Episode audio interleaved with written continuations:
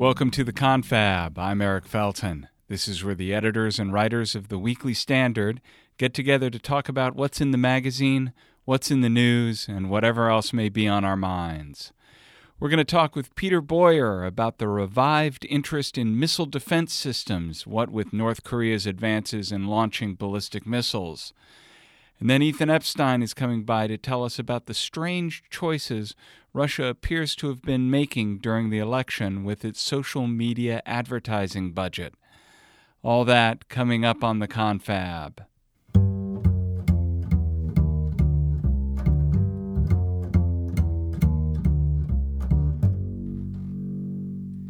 We welcome to the confab Mr. Peter Boyer, national correspondent of the Weekly Standard. Peter, how are you doing? I'm very well, Eric. Thank you. Well, thank you for joining us by Skype. It's uh, fitting that we have this feat of, of high technology, the Skype connection, because we're going to talk about an article you have in the new issue of the Weekly Standard, which is all about a very contentious issue of high technology missile defense. Missile defense hasn't been uh, a big issue of late. It was once upon a time, but all of a sudden, missile defense is sounding better and better. What with uh, the North Korean missile ambitions, uh, what's what's going on in the world of missile defense? Well, you are right in that uh, in saying that it has not been uh, really uh, much part of the uh, public conversation for, for a pretty long time, and that's for a couple of reasons. Um, the reason it is now is, of course, because of the, the latest dictator in uh, North uh, Korea, Kim Jong Un, who has you know just been manic since he uh, took over, and who is uh, on this quickened pace to uh, basically uh, scare the bejesus out of the world, and um, you know uttering threats and sailing rockets over Japan and exploding hydrogen bombs uh, and you know, people here and people in his path and people who are in the path of his uh, uh, bellicose rhetoric, uh, uh, I think an awful lot of them say to themselves, "Well, it's a good thing that we have missile defense, uh, don't we?" And you know, the answer to that, unfortunately, is kind of, but not perhaps what you think, and and that is because missile defense has always um, been a highly politicized issue going back even before Reagan. Uh, the the idea of missile defense is really as old as as the fact of intercontinental ballistic missiles, and almost from the very start, uh, there has been a very stark ideological divide. Um, in the old days, it was because there was a a near religious belief in arms control uh, and uh, the doctrine of mutual assured destruction, um, which was the idea that uh, we lived in a sort of bipolar world that uh, we had nukes, the Soviets had nukes, and uh, you know they'd be crazy to launch against us because we had second strike capability and would wipe them out, and vice versa. It was a very delicate balance, but uh, you know that's that's how we lived for the longest time. When the Soviet Union went away, but Ronald Reagan, of course, didn't didn't buy into that. Ronald Reagan asked a question that you know the man down at the end of the bar would have asked, uh, which was, "Wait a minute, um, okay, so we can wipe them out and they can wipe us out. Do, does either of us have the capacity to knock down uh, incoming uh, weapons, incoming missiles?" Uh, and you know that that launched his uh, his program, um, Strategic Defense Initiative, which critics uh, called Star Wars. Uh, and you know, again, it was a very political issue. Um, there, there, seemed to be almost a, a religious com- conviction on the part of uh, Democrats that it was technologically impossible to do missile defense. Yes, that's right. It was that was never the case. I mean, the political arguments against it, ironically, made the technical achievement of missile defense actually more difficult. For example, the very earliest iteration that we had was a thing called Safeguard. Uh, Edward Teller, uh, the father of the hydrogen bomb, as a matter of fact, uh, was one of those who really believed in the idea back in the 60s of missile defense. And he helped to develop this idea and argue for it that, you know, really we should try to knock them down. And the easiest way to knock them down is to send missiles up into the sky in the path of the incoming missiles, explode a small nuclear weapon.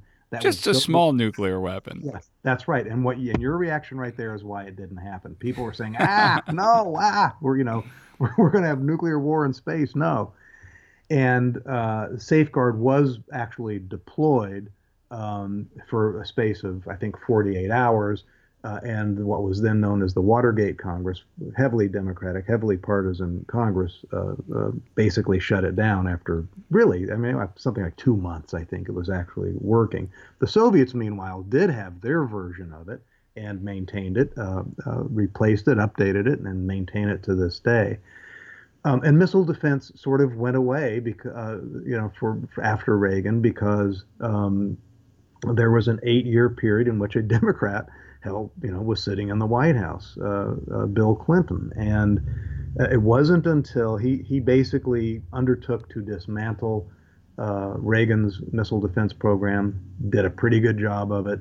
Toward the end of his own tenure, um, uh, North Korea started, uh, you know, showed showed its capacity to have multi-stage rockets and really pose a genuine danger uh, to us and our allies. And at that point, uh, Clinton gave gave an okay for uh, what we basically uh, have now. He didn't deploy it.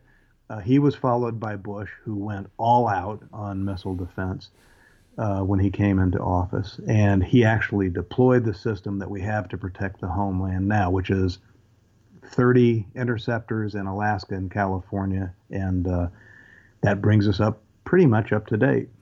Well, it would seem to me that the technology and the technological possibilities have changed dramatically from the Reagan era when it probably would have taken any number of mainframe computers to figure out the trajectory of a single missile. But now we live in the age of, uh, you know, personal devices, things like Waze for driving around, where com- your computer is telling you how to save 30 seconds by plotting yeah. an alternate route. You know, wouldn't you think that in this computing age, that calculating the trajectory of a missile is a relatively easy thing by comparison to what it was when when the idea got started. Relatively, yes, absolutely. And you know, if Apple, uh, if we could buy um, each of us our own little missile defense system, believe me, Apple, Apple, would provide Apple, it. no kidding. I mean, literally, that's right. They would have. They would have had. They would have been uh, incentivized, uh, and they would have developed it, done it. We'd own it, and everything would be cool, except you know, except for the money part of it. Nuclear ballistic missiles. There's an app for that. That's right. Well, the folks who, there should be, and probably soon will be, but the folks who actually do let their engineers and scientists loose on these problems, which is to say the United States government, that depends on there being the political will to say, here's the dough, here's the budget, here's the mandate, go, have at it. You know, the thing is, Eric, back in, uh, gee, 1998, 1999, we were two years away from being able to deploy a very cool, very ultra modern, it would look modern right now, uh, system called uh, missile defense system in space called uh, Brilliant Pebbles, little autonomous little bots that had their own, you know, cameras, their own sensors, their own, and you know, thousands of them, relatively cheap actually. The, the prototype was made with off-the-shelf stuff and uh, you know it was again as i say politics came in. Clinton was elected. He was a democrat. His side didn't believe in missile defense. They did believe in the abm treaty even after the soviet union was gone. And that program was killed. Um, and obama you know uh, undid uh, bush. We now have because of this political circumstance of republicans uh, in power and a motivation to pursue this stuff uh, we are now uh, at, I think, at a place uh, where uh, there's going to be money uh, put into research and development of the latest technologies, and some of it is said to be very capable. Well, all I can say is uh, the next time I'm in California and Kim Jong un starts lobbing missiles, I hope there's somebody who has put the time and effort and money into missile defense. Yes, and, and and as I say, it looks like you know sooner rather than later there's going to be a green a green light on that. Peter Boyer, national correspondent for the Weekly Standard, writing about missile defense at weeklystandard.com and in the magazine. Peter Boyer, thanks for joining us on the Confab. It was great fun, Eric. Thank you.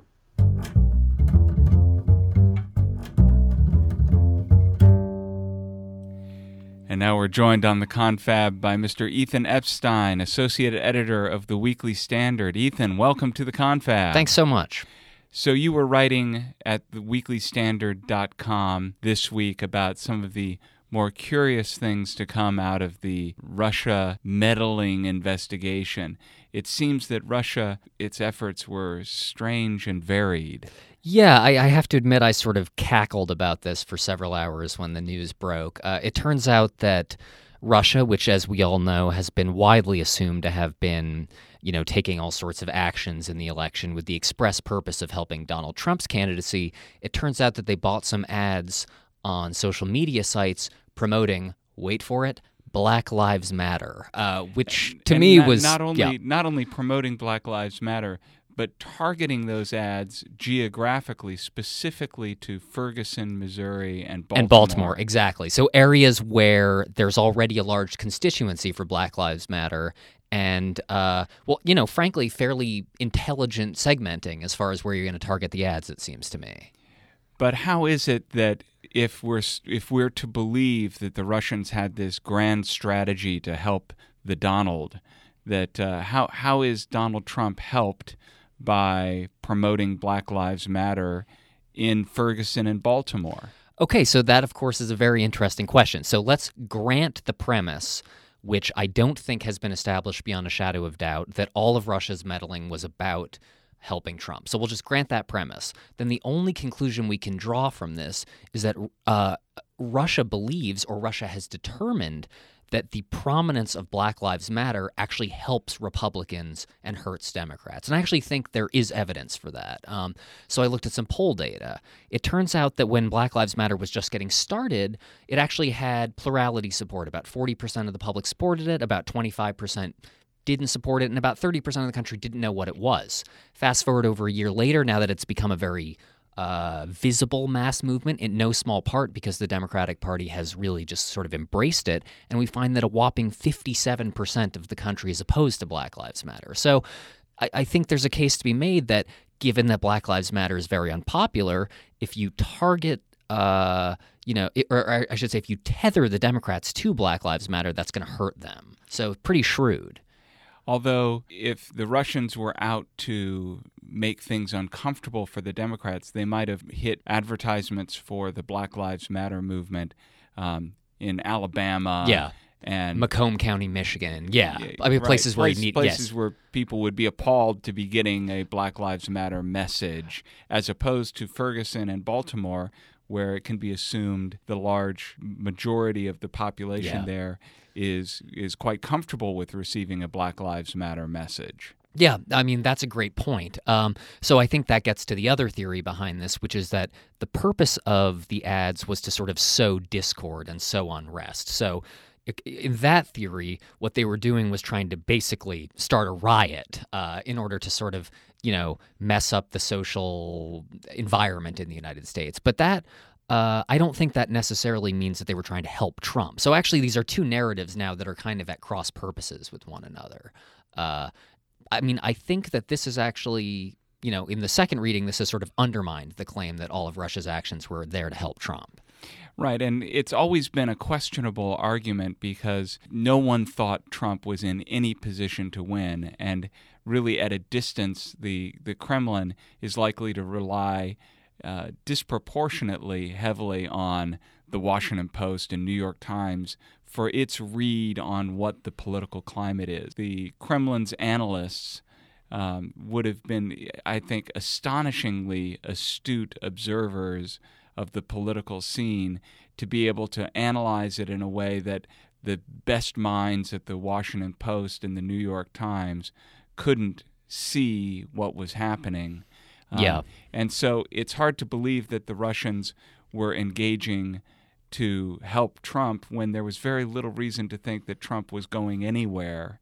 Um, but it makes a lot more sense to think that the Russians may have been on a wide ranging mission to just mess with the U.S. I totally agree. And of course, you know, let's say they accept that Hillary Clinton was was going to become president, that kind of undermines her leadership if she's taking play if she's taking office at a time while Baltimore and Ferguson are burning. So I completely agree with you that I do think the latter makes a lot more sense. And it's also of a piece with actions that the Russian government has been known to take in various of its neighboring states too. So there it's less about favoring one particular candidate as as doing things that sort of undermine societal cohesion, which I think Black Lives Matter is doing, by the way, and therefore promoting it uh, would also, uh, you know, encourage some fraying of the societal uh, fabric here. Ethan Epstein, associate editor of the Weekly Standard. Thanks for joining us on the Confab. Thank you.